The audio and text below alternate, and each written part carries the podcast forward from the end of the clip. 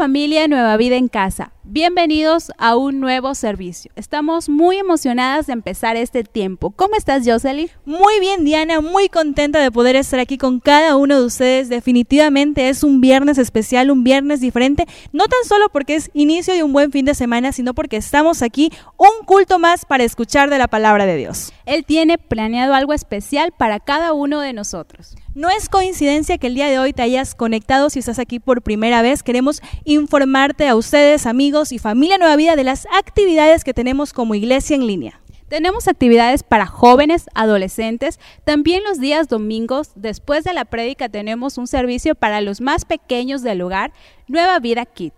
Claro que sí, Diana, y además de eso, déjame contarte que nuestra iglesia cuenta con reuniones de hogar.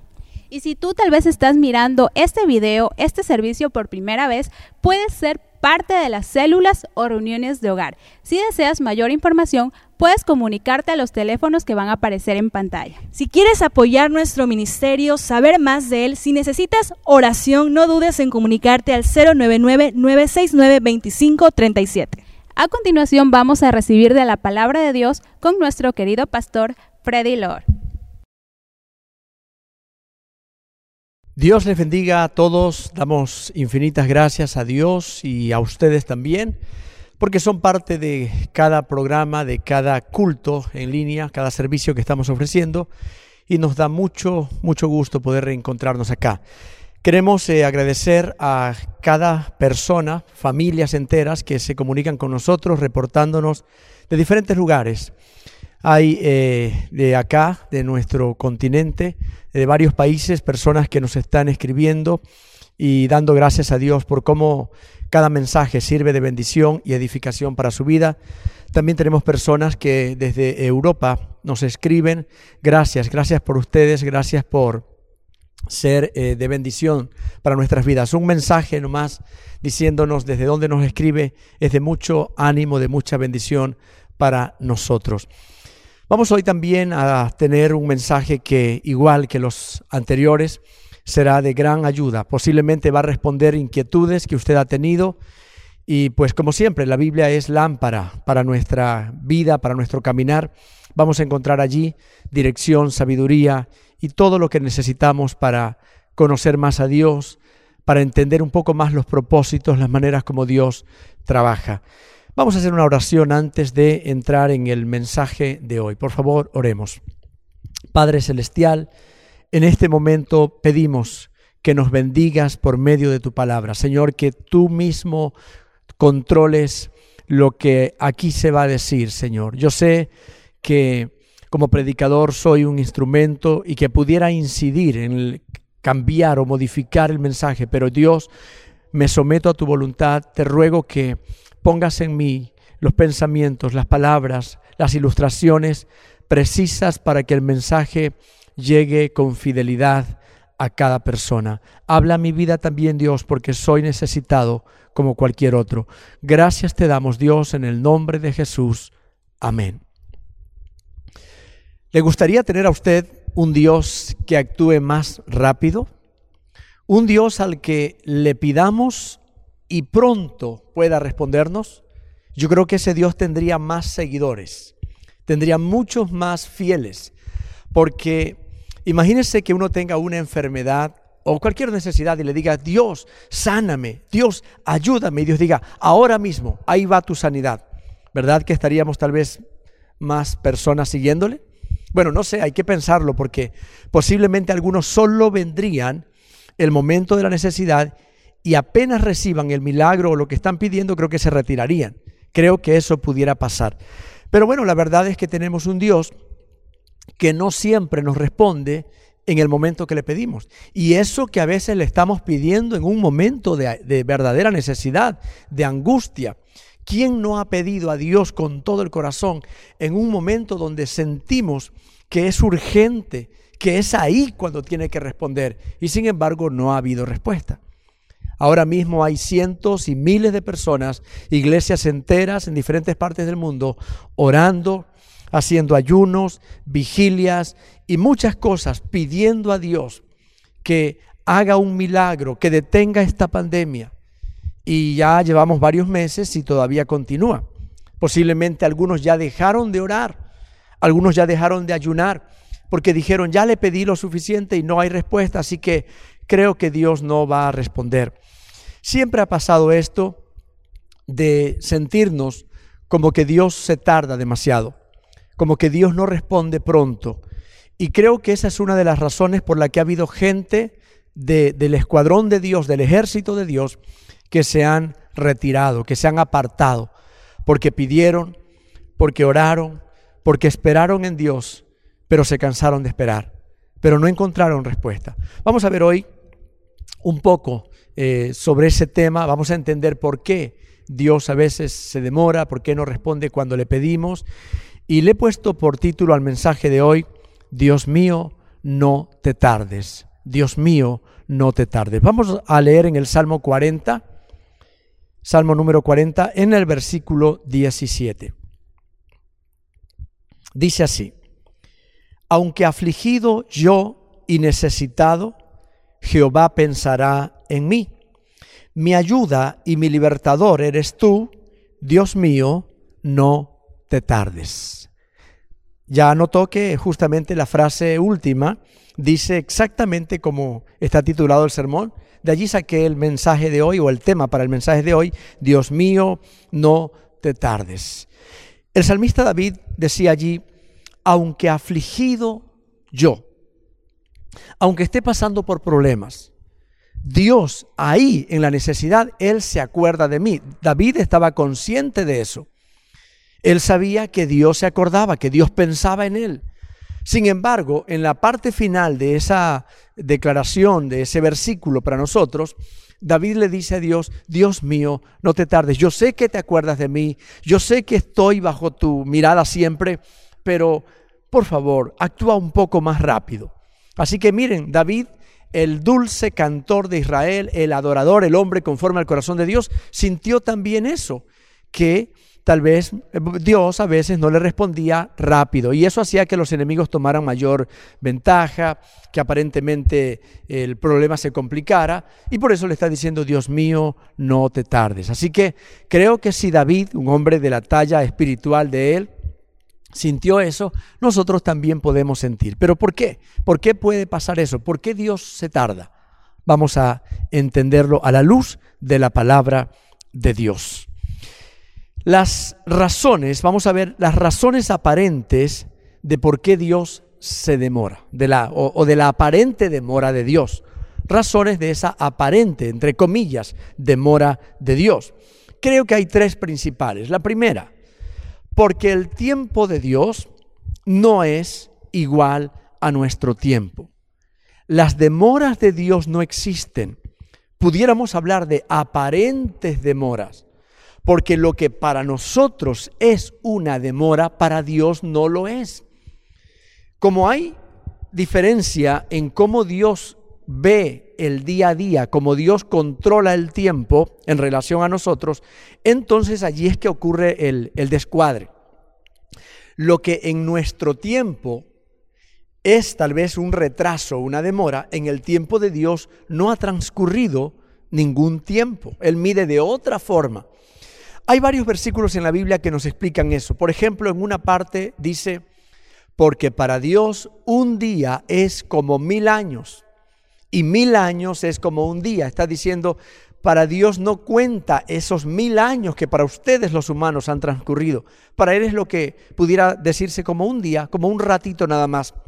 Porque Dios vive en la eternidad y desde la eternidad y en la eternidad no transcurre el tiempo. Eso es difícil de entender para nosotros porque no hemos vivido eternamente, porque no estamos diseñados. Nuestra mente, nuestro cerebro, nuestras experiencias no saben nada de eternidad. Nosotros vemos cómo la gente envejece pronto, nosotros nos acordamos cómo hace poco tiempo éramos niños, éramos adolescentes y hoy ya estamos bastante avanzados en la edad. Así que lo que hemos visto es que el tiempo transcurre que la vida pasa rápido, que la gente envejece y eso es lo único que sabemos. Pero en el cielo no hay vejez, en el cielo no hay muerte, en el cielo no hay eh, estaciones, eh, que el invierno, que el verano, no hay eso, no hay calendarios. En el idioma griego hay dos palabras que hacen referencia al tiempo Y el, uno de ellos, esa palabra es la palabra cronos, que es la palabra para referirse al tiempo de los hombres, el tiempo de la humanidad, como nosotros medimos. Por eso hay, hay aparatos que miden el tiempo, un cronómetro, sirve para medir el tiempo, eh, incluso con eh, partes pequeñas de fracciones de segundo. Ese es el tiempo cronológico. En el cielo, en cambio, se miden las cosas por el kairos, que es la palabra en griego para referirse al tiempo de Dios. Un tiempo que no se determina por cuántos días han pasado, sino por cuándo es el momento preciso. Repito eso, por favor. El cronos sirve para medir cuántos días han transcurrido, cuánto tiempo, cuántos años el kairos sirve para determinar cuándo es el momento preciso, el momento oportuno. Dios no cuenta los días, no cuenta las horas, Él mira el momento preciso. Entonces, esto queda así. Lo que para nosotros sí puede ser una tardanza, para Dios no lo es. A nosotros nos puede parecer que Dios se tarda, pero Dios nunca llega tarde el centro del mensaje de hoy sería entender, aunque cuando para mí me parezca que Dios se ha atrasado, saber que Dios, por algo que Él sabe y que yo no sé, Él ha decidido esperar o decirme a mí que espere, porque no es el kairos, no es el tiempo de Dios. ¿Por qué Dios actúa? con esa aparente demora. Vamos a ver la segunda razón. La primera es porque el tiempo de Dios no es igual a nuestro tiempo. La segunda, porque Dios trabaja bajo propósitos diferentes a los nuestros. Cuando nosotros pedimos algo a Dios, cuando uno le pide, Señor, sáname, mi propósito cuál es? Estar bien para seguir mi vida normal. Eso es lo que nosotros queremos. Pero Dios, al mismo tiempo que yo le estoy pidiendo por una sanidad, por un milagro, Dios en cambio está enfocado en otros propósitos. Tal vez dice Freddy, más que seguir haciendo las cosas como antes, necesita conocerme más profundamente a mí. Es lo que Dios puede estar pensando ahora sobre la situación del mundo entero. ¿Cuál es la oración de todos los creyentes, de toda la iglesia? y aún los que no son iglesia. ¿Qué le pedimos a Dios? Señor, ten misericordia de la tierra, por favor, quita esa pandemia, haz que algo suceda, pero que se acabe pronto. Esa es nuestra oración. Porque en nuestra mente está la idea de que pare esto para volver a la normalidad. Todos queremos eso. ¿Cómo celebraría el mundo el momento que se diga, saben, increíblemente desapareció eh, el, virus este, no sé qué pasó, pero ya no pasa nada. Estamos libres, podemos salir. Se imagina los parques, las plazas, las playas y los centros comerciales y todo repleto porque ahora sí podemos volver a abrazarnos. Eso es lo que está en nuestra mente. Querer otra vez a la normalidad. Y en la mente de Dios, ¿qué estará?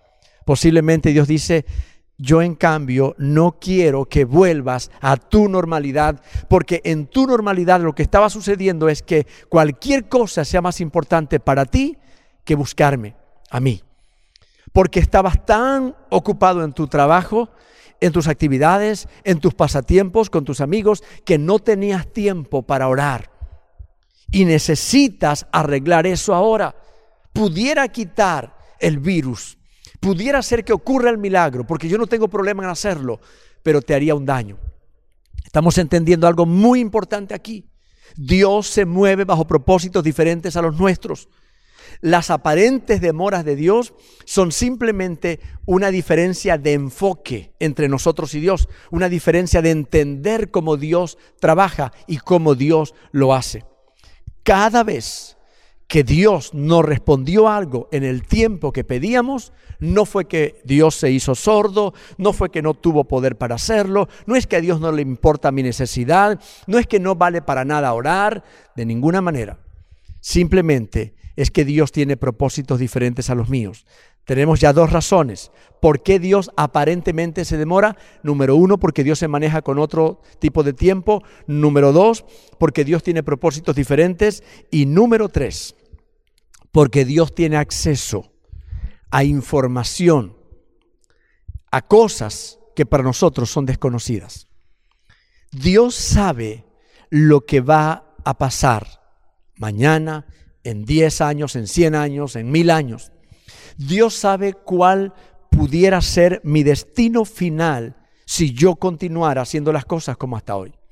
Y eso yo no lo sé. Eso es lo que nosotros no sabemos y a veces por eso le pedimos, Señor, respóndeme ahora, porque yo desconozco qué va a pasar allí.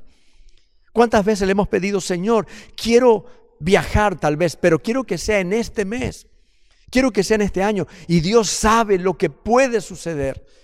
Y Dios sabe que no es el momento preciso. Y ahí nosotros qué hacemos? Nos quedamos como un niño resentido. Claro, Dios no me responde, ya no le voy a pedir, porque igual da, ¿no? Él no responde nada. Entonces, recuerde, las aparentes demoras de Dios no son sino una diferencia de, de enfoque y de entender cómo Dios trabaja. Fíjese que este problema de no entender cómo Dios obra es un asunto grave, porque en la misma palabra de Dios encontramos a grandes personajes que cometieron errores y otros cometieron pecados por esas aparentes demoras de Dios. Vamos a ver unos, unos tres o cuatro ejemplos de estos hombres de Dios que se equivocaron, que se desesperaron, que esperaron hasta cierto momento, pero Dios no les respondió rápido y entonces ellos actuaron por cuenta propia y echaron a perder muchas veces el plan de Dios, lo que Dios tenía preparado para la vida de ellos. Veamos el primer caso, el caso de Abraham. Génesis capítulo 16. Génesis capítulo 16. Allí nos habla de dos grandes de la Biblia, dos héroes de la fe, Abraham y su esposa Sara. A estos dos eh, personajes Dios les hablaba. Abraham era amigo de Dios. Y Dios, en un acto de bondad, le ofrece a Abraham descendencia, cuando ya ellos, él y su esposa, estaban fuera de la edad de poder tener hijos. Pero Dios viene y le dice, ciertamente te daré descendencia y será tan grande, tan numerosa, que no la podrás contar. Y bueno, Abraham y Sara, que eran como cualquiera de nosotros, se emocionaron y pensando como pensamos los humanos, dijeron, Dios, si lo vas a hacer, tiene que ser ya, porque el tiempo transcurre y nos queda poco tiempo de vida. Cualquiera hubiera pensado, yo no creo que nadie se atreva a acusar a Abraham diciendo, ay, este Abraham, si ya Dios le dijo, solo tenía que esperar. No, Abraham no tenía 18 años, Sara no tenía 18, 17. Abraham ya era un hombre, un anciano. Sara dice la Biblia que ya había pasado el tiempo donde su cuerpo podía eh, reproducir, podía tener hijos, ya había prácticamente era imposible desde el punto de vista humano. Y Dios no respondía rápido. Vamos a ver lo que pasó allí. Génesis 16. Saraí, mujer de Abraham, no le daba hijos y ella tenía una sierva egipcia que se llamaba Agar. Dijo entonces Sarai a Abraham, ya ves que Jehová me ha hecho estéril, te ruego pues que te llegues a mi sierva, quizá tendré hijos de ella. Y atendió a Abraham el ruego de Sarai. Y Sarai, mujer de Abraham, tomó a Agar, su sierva egipcia, al cabo de diez años que había habitado Abraham en la tierra de Canaán, y la dio por mujer a Abraham su marido. Y en el versículo 4 dice, y él se llegó a Agar, la cual concibió, y cuando vio que había concebido, miraba con desprecio a su señora. Aquí vemos a un Abraham y una Sara que a pesar de que Dios ya les había dado una promesa de que les daría un hijo, en el capítulo 15 Dios le promete a Abraham que le dará un hijo, pero ellos se apresuran y al ver que no quedó embarazada esa misma noche, cuando Dios le hace la promesa a Abraham, ellos empiezan a ver cómo resuelven el problema. Y es la misma Sara la que le dice, esposo mío, ya te das cuenta que Dios me ha hecho estéril, hay que arreglar esto. Tenemos que ponernos las pilas y como yo no puedo, yo ya sé que no puedo tener hijos, ahí yo tengo una empleada, una esclava. Entonces tal vez Dios quiera ayudarnos o hacer el milagro a través de nuestra esclava. Mire ese error, que para algunos pudiera ser un error sencillo, algo simple, fue muy complicado, porque eso trajo como consecuencia, ahí mismo la Biblia registra que una vez que la esclava egipcia se vio embarazada del patrón, empezó a tratar mal o con menosprecio a la patrona Sara. Y luego eso trajo problemas a los viejitos como esposos. Porque él llegó el momento en que Sara le dijo, ve cómo sacas a esta mujer de aquí, pero no la voy a aguantar que una simple, no dicen esas palabras, pero es como lo entendemos mejor nosotros, que una simple esclava venga aquí a burlarse de mí, porque ella está embarazada de ti.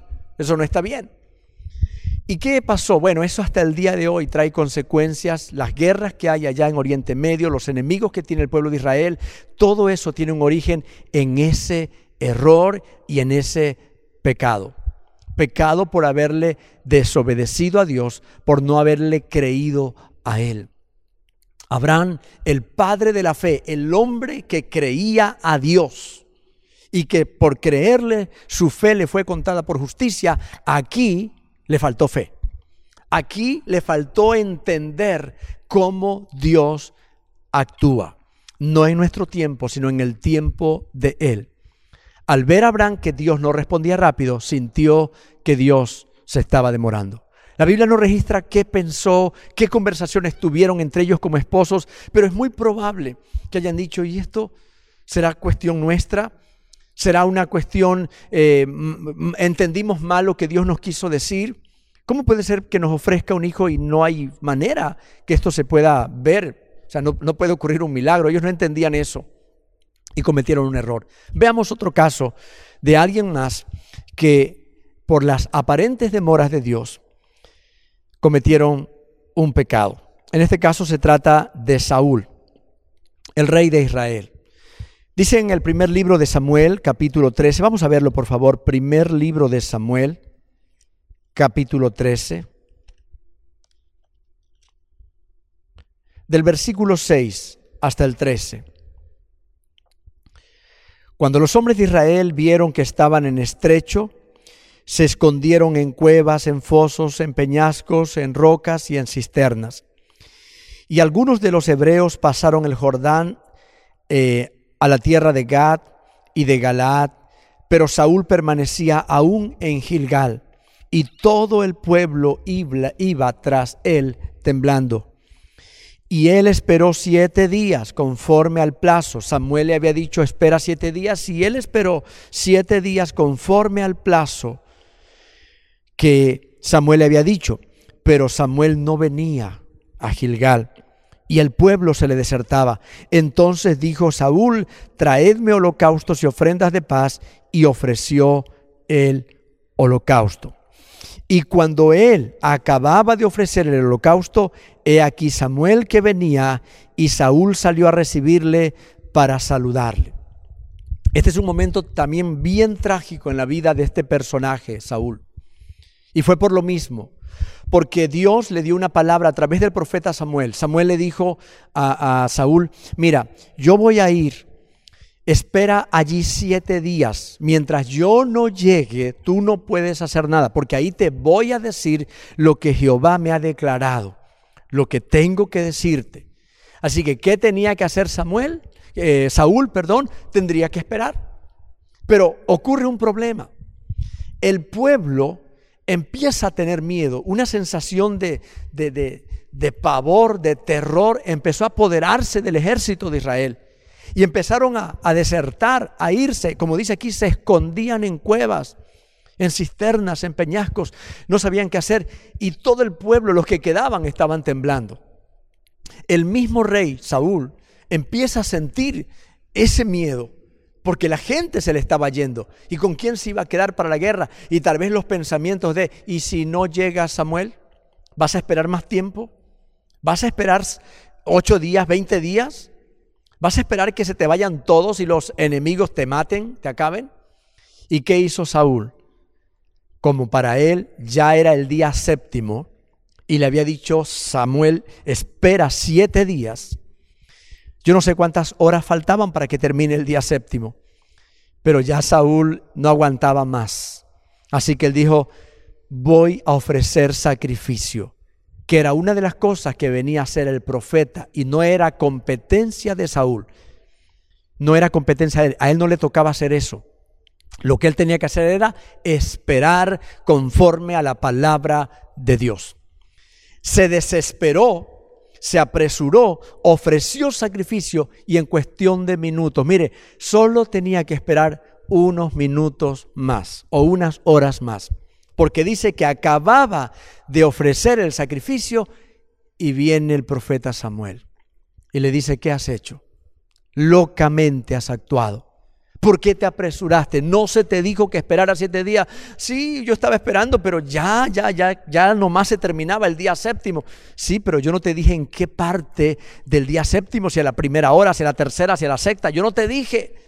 Tú tenías que esperar los siete días y no se había terminado el plazo. Mire que en ese caso no fue que le dijo, espera hasta que llegue, que eso podía ser siete días, setenta días, ochenta días. Eso hubiera sido más complicado. Le dijo siete días. Así que él, ¿qué tendría que hacer? Esperar hasta el último día. Me recuerdo en, una ocasión, eh, tenía que revisar una nota eh, de un examen que había rendido en la universidad y pues nos pasaban las notas a, la, plataforma, ¿no? Entonces nos dijeron el plazo máximo para esperar la calificación es hasta el viernes 12 en punto 11 y 59 de la noche, como quiera. Entonces yo estaba esperando, porque a todo mundo le habían puesto la nota, mis compañeros todos ya tenían, y yo llamé inclusive a la universidad, yo me acerqué para, para ver qué pasaba conmigo, mi nota no está, y me dijeron, tiene que esperar. Pero yo le dije, ya todos los compañeros tienen, tiene que esperar hasta el viernes, a las 11 y 59, porque ahí se cierra el plazo. Si allí no le aparece la nota, venga al siguiente día. Bueno, esa noche de viernes era una nota que estaba esperando porque era muy importante eh, saber, estaba en, en apuros, no sabía si había aprobado o no la materia. Y yo recuerdo que ese viernes estuve como hasta las once y media y ya me vencía el sueño y esperando allí miraba y no aparecía la nota. Y luego dije, ya no aguanto, ya me fui a dormir. Y al siguiente día apenas me desperté otra vez a ver en la computadora y ya estaba la nota allí. La habían puesto, no sé, uno o dos minutos antes de las 12, pero estaba la nota allí. Entonces, yo sé, eso es desesperante. Yo no lo juzgo a Saúl. Lo entiendo. Peor al ver que la gente se le empezaba a ir. Pero él tenía que haber esperado a Dios. Si él hubiera oído este sermón, ¿no? Si él hubiera sabido esto, si hubiera estado registrado en la Biblia muchos otros acontecimientos en los que aparentemente Dios se demoró, creo que hubiera dicho, tengo que esperar hasta que se complete el día séptimo. Pero eso él no lo sabía y se apresuró y pecó y le trajo severas consecuencias a él y al reino de Israel. Otro ejemplo más, este lo encontramos en el Evangelio según San Juan, capítulo 11. El famoso eh, pasaje de Lázaro, el amigo de Jesús, cuando murió este personaje también. Juan capítulo 11.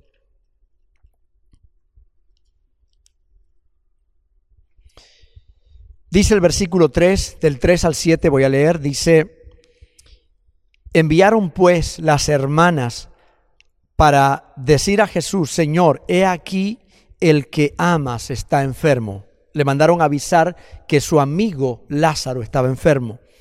Oyéndolo Jesús dijo, esta enfermedad no es para muerte, sino para la gloria de Dios, para que el Hijo de Dios sea glorificado por ella y amaba Jesús a Marta, a su hermana y a Lázaro. Era una familia muy querida. Tenga en cuenta ese detalle. No, por, no es casualidad que esté escrito ese versículo 5 que aclara. Y Jesús amaba a María, a Marta y a Lázaro. Como quien dice, eran amigos entrañables. De entre los más cercanos amigos personales de Jesús. Cuando oyó pues que estaba enfermo, se quedó dos días más en el lugar donde estaba. ¿Qué le parece cuando le avisan que el amigo íntimo de Jesús estaba enfermo? No, no fue a orar por él, sino que se queda dos días más en el lugar. Luego, después de esto, dijo a los discípulos, vamos a Judea otra vez. Le dijeron los discípulos, rabí, ahora procuraban los hijos apedrearte. Y otra vez, ¿vas allá? Respondió Jesús, ¿no tiene el día doce horas? El que anda de día no tropieza porque ve la luz de este mundo. Y bueno, y continúa el relato. Pero note el detalle. El amigo personal de Jesús estaba muy enfermo.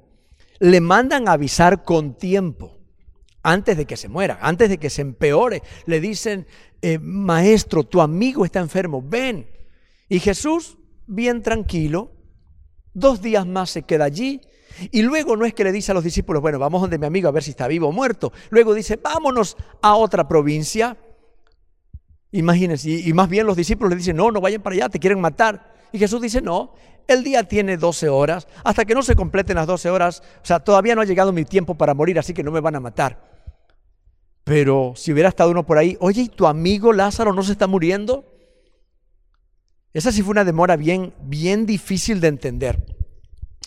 Porque alguien pudiera sentir, no sé si le ha pasado a usted que ha pedido y ha sentido que Dios no le toma en cuenta, que a Dios no le importa lo que usted pide, que usted tal vez no es conocido por Dios. ¿Ha sentido eso alguna vez? En este caso, Lázaro era amigo personal. María, Marta eran amados por Jesús. Así que yo pienso que lo más normal hubiera sido que apenas le llevaban la noticia, Jesús hubiera cancelado la agenda y cualquier reunión. Y era justificable si él decía, lo siento, no hay la reunión de hoy ni de mañana porque voy a visitar a un amigo personal que está grave. Yo creo que nadie lo hubiera acusado. Hubieran dicho, está bien, tiene razón, es su amigo. Pero Jesús, como si no le hubieran dicho nada, continuó su vida normal. ¿Qué le parece esa demora? ¿Qué hubiera hecho usted? ¿Qué hubiera dicho usted de Jesús? Con amigos como este, ¿para qué enemigos, no? Teniendo el poder para solo con la palabra, con una oración sanar y no hace nada. Yo creo que nos hubiéramos resentido con Jesús. Algo hubiéramos dicho, algo hubiera quedado en el corazón allí diciendo, no le importo. Se le dijo, que estaba enfermo. O sea, parece que está queriendo que me muera. Y bueno, la cosa es que murió Lázaro. Y cuando le dieron la noticia de que Lázaro había muerto, todavía él espera. Yo no, he sacado las cuentas de cuántos días demoró. Pero la Biblia dice que cuando Jesús llegó, Lázaro ya tenía cuatro días de muerto. Así que yo no sé, pero fue como una semana o más. Imagínense eso, cuatro días de muerto. Y claro, cuando lo ven Marta y María, que Jesús viene a preguntar por Lázaro, tenían razón de reclamarle. Marta le dijo, maestro, si tú hubieras venido cuando se te mandó avisar, mi hermano no hubiera muerto. Y él tranquilo le dice, no, tranquila, tranquila, él va a resucitar. Ah, maestro, yo también sé que va a resucitar, pero en el futuro. Pero no queríamos que muera ahora. Él podía vivir, era joven todavía. Ah, Marta, tú todavía no entiendes lo que te estoy diciendo. Vamos a la tumba. Y bueno, ocurrió el milagro. Jesús sabía lo que el Padre iba a hacer. Seguramente el Padre le había dicho a Jesús, no tienes que ir hoy. Tienes que seguir tu agenda normal porque yo voy a hacer un milagro. Es necesario que Lázaro muera y que esté bien muerto y ya su carne deshaciéndose para que el milagro sea más notorio, para que la gente sepa que tú eres el Hijo de Dios. Esas son las cosas que a veces uno no entiende. Y que ni Marta, ni María, ni Lázaro habían entendido, ni los discípulos habían entendido. Pero Jesús sí. Y es lo que nos cuesta a nosotros entender. Imagínense que nosotros oremos por la sanidad de un hijo y ese hijo muera. ¿Cómo podemos nosotros decir, pero Dios sabe lo que hace, pero fue en el tiempo de Dios? Vamos a decir, no, Dios llegó tarde, Dios nunca llegó, ya murió mi hijo ya murió, así que ya, ya de qué sirve cualquier palabra o cualquier cosa o cualquier otro milagro. Pero yo le pedí por la sanidad o por la recuperación de mi hijo y murió. Pero solo Dios sabe, ¿no? Hay, ahora alguien dirá, bueno, si me lo va a resucitar está bien. Hay casos donde la persona no ha resucitado y no va a resucitar sino hasta el día postrero, en el tiempo final. Y ahí alguien puede preguntar, y todavía ahí se puede decir que Dios ¿Tiene propósitos con eso? Sí. porque tal vez Dios le quería enseñar a la familia, a los que quedaron orando, a los que se quedaron tristes, enseñándoles a confiar en Él, a creer en Él, a esperar de verdad, a ver cuánto de lo que hemos leído en la palabra es verdad para nosotros. Aún ahí, Dios sigue obrando bajo propósitos. Y hay otro caso en la Biblia, no lo voy a leer por cuestión del tiempo, pero dice la Biblia en 2 de Pedro 3 que hay personas que tienen la venida de Jesús por tardanza. No sé si usted ha, leído, pero en el, Nuevo Testamento, en, en, los tiempos de Pablo, del apóstol Pablo, en los escritos de él, se nota que había una sensación de un regreso inminente de Jesús, un regreso pronto en esos días, en los días de Pablo. Tanto que ellos creían, algunos, que ya Cristo había venido en esos días. Porque ellos dicen, es que entendimos que Jesús dijo que volvería pronto. Y entonces ellos empezaron a caer en desesperación y algunos retrocedieron de la fe. Y yo creo que hay gente que hoy se ha apartado de Dios, que un día predicaron a Jesús, evangelizaron, ayunaron, bueno, hicieron todo pero hoy se apartaron o ya están apartados. ¿Sabe por qué? Por esas aparentes demoras. Porque Dios no respondía pronto. Y ellos sintieron que aún el ofrecimiento de que Jesús volvería no era verdad. ¿Ha sentido usted en algún momento que, que no es tan cierto lo de la venida de Cristo? ¿Ha descuidado esa verdad en su vida? Jesús dijo que Él volvería. Y si lo dijo, lo va a hacer. Jesús pronto vendrá, pero ese pronto puede significar un año, diez años, veinte años, cien años. Lo que mejor podemos hacer nosotros es creer que puede venir hoy o mañana, estar preparados. Pero tranquilamente pudiera pasar todavía medio siglo o un siglo más. Pudiera pasar. Los de el tiempo de Jesús y del tiempo de los apóstoles creían que ellos no iban a morir sin que antes Jesús hubiera venido. Y ya murieron. Y ya han pasado dos mil años. Así que no le estoy diciendo con esto de que tranquilo no va a venir. Ya han pasado dos mil años, así que puede venir en cualquier momento. Pero lo que quiero resaltar es el hecho de que muchos se han apartado tal vez por creer que la venida de Jesús está muy tarde. Lo que dice la Biblia, algunos la tienen por tardanza. Algunos tienen por tardanza, como diciendo, Dios se ha demorado demasiado en enviar a Jesús a levantar a su iglesia. Pero Dios no llega tarde. Dios jamás ha llegado ni llegará tarde, aun cuando ya el milagro que le pedíamos ya no es necesario. Aún ahí no ha llegado tarde, porque los propósitos de Él se tienen que cumplir. Cuando sintamos que Dios se está tardando en respondernos algo, debemos recordar lo siguiente. Número uno, que Dios jamás, jamás ha llegado ni llegará tarde. Recuérdelo. Cuando esté orando, ahora mismo que estamos clamando a Dios, acordémonos, Dios no llega tarde. Así que si tenemos que esperar tres meses más, cinco meses más o el tiempo que sea, lo esperaremos porque Dios no llega tarde. Dios oye la oración, Dios nos ama, Dios sufre con nosotros, pero si nos está eh, aparentemente tardando en responder es porque es necesario. Él nunca llega tarde. Número dos, debemos recordar que las aparentes demoras de Dios son evidencia de nuestra impaciencia no de la demora de Dios, de nuestra impaciencia, de nuestro desconocimiento de las cosas, de nuestra inmadurez espiritual. Es que muchas veces nosotros quisiéramos como un niño caprichoso, que Dios haga las cosas ya y a nuestra manera. Pero Dios no es así. Y Dios no va a actuar por los caprichos nuestros. A Dios no le metemos presión para que Él diga, lo voy a hacer, lo voy a hacer porque estás desesperado. Dios es Dios Dios sabe más que nosotros y Él actúa en su tiempo preciso. Y debemos recordar una tercera cosa, que las aparentes demoras de Dios son planeadas por Él. Las aparentes demoras de Dios son planeadas por Él. ¿Eso qué significa? que una demora de Dios no es como las nuestras, que dice, llegué tarde porque me pasó un imprevisto.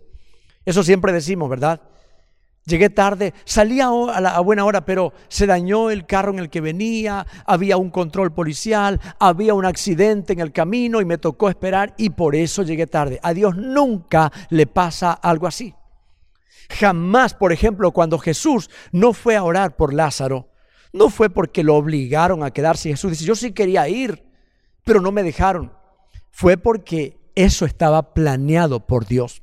Recuerde, las aparentes demoras de Dios son planeadas por Él, no por maldad, sino por bondad, sino porque quiere hacer algo mucho más grande, como en ese caso, para que Jesús sea glorificado. Yo lo he dicho en otras ocasiones, ¿qué hubiera pasado si Jesús apenas le daba la noticia de que su amigo Lázaro estaba enfermo, venía? Ok, encontraba a Lázaro en la cama, tal vez con fiebre, no sé qué tenía, y hubiera dicho, levántate ahora. Entonces, ¿cuál hubiera sido el milagro? Oh, se sanó Lázaro de la fiebre. Jesús sana fiebres. Eso hubiera sido. Pero nunca hubiéramos sabido de un milagro. Jesús no solo sana fiebres. Jesús resucita muertos. Y Jesús no solo resucita muertos calientitos todavía, que está recién muerto. Jesús resucita muertos de cuatro días. Lo que significa no hay nada imposible para Él. Ese milagro de la resurrección de Lázaro es impresionante y es contra toda lógica para que no quede ningún argumento, ningún razonamiento, porque si no la ciencia dijera, no, es que hay una enfermedad que es como la muerte. Se quedan dormidos, pero en cuestión de horas otra vez vuelven a la vida. Eso fue lo que pasó, no hubo ningún milagro. Pero ya cuando dice la Biblia que, apestaba, que olía mal, entonces entendemos que se empezaba a podrir su cuerpo. Allí yo creo que a nadie le queda duda de que Lázaro estaba muerto de verdad. Así que esas aparentes demoras de Dios son planeadas por Él. La siguiente vez que sintamos que Dios está demorando, no culpemos a Dios, no nos resintamos con Él, simplemente digamos, yo soy humano y mi mente es inferior a la de Dios. Mis propósitos, mis intenciones no se comparan con las de Él. Dios sabe Dios siempre llega a tiempo. Dios hace las cosas cuando tiene que hacerlas. Aunque nosotros podamos decirle a Dios, Dios mío, no te tardes, creo que lo mejor que podemos decirle es, Dios mío, dame paciencia para entender que tú nunca tardas. Ayúdame a entender, Señor, que tú haces las cosas en el tiempo preciso. ¿Ha orado usted por algo y no ha recibido respuesta?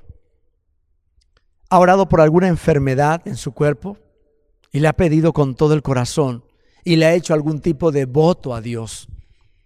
Voto cuando uno le dice, Señor, me comprometo que haré tal cosa si tú me sanas.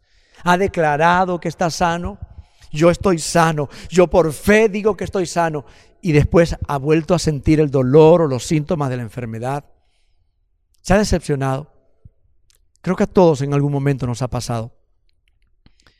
Y claro que es una ofensa a Dios, pero creo que no es un pecado imperdonable. Bien podemos decirle a Dios, Señor, la verdad, en mi humanidad me desesperé.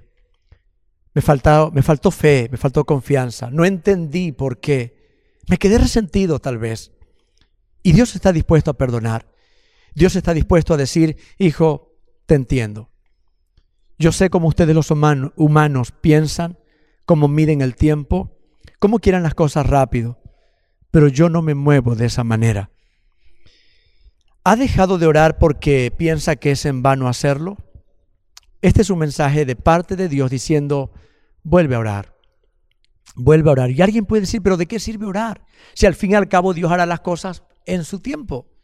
Fíjese que la oración, más que hacer que las cosas ocurran en mi tiempo, hacen mucho en cuanto a preparar mi corazón. La oración ayuda a entender o a darme paz mientras espero. La oración me capacita para poder enfrentar la adversidad cuando la respuesta a mi oración es un no. A veces uno le pide, Señor, sánale y se muere. Pero si yo he orado verdaderamente y correctamente, la oración no lo salvó de la muerte, pero me fortalecerá a mí para enfrentar esa prueba. La oración es necesaria. Jesús habló mucho sobre la oración y enseñó sobre la necesidad de orar siempre y no desmayar en Lucas 18. Recuerde que nuestro plazo se acaba, pero el plazo de Dios nunca se acaba. Es diferente, porque Dios vive un eterno presente. El salmista David en el Salmo 42, 5 decía, ¿por qué te abates, oh alma mía? ¿Por qué te turbas dentro de mí? Espera en Dios. Confía en Dios, porque yo voy a seguir esperando en Él. Esa debe ser nuestra actitud. Espera en Dios. Recuerde, más que pedirle a Dios, no te tardes, es Dios, capacítame a mí para entender cómo tú obras. Saber que no es en mi tiempo, sino en el tiempo tuyo. Oremos. Amado Jesús, este mensaje nos permite entender un poco más cómo tú trabajas. Para nosotros puede ser tardanza, puede ser olvido, puede ser falta de amor, pero para ti es misericordia, es gracia, es poder. Ahora ayúdanos, Señor. Como dijeron en algún momento los discípulos, aumenta nuestra fe. Hoy te lo decimos, Señor, aumenta nuestra paciencia aumenta nuestro conocimiento de ti. Permítenos entender las cosas y verlas como tú las ves. Ayúdanos, Señor, a no desesperarnos mientras pedimos, mientras esperamos a no renegar, sino a descansar en tu bondad y en tu amor. Enséñanos, Señor, a confiar en ti y a aceptar tu voluntad, porque tú nunca llegas tarde.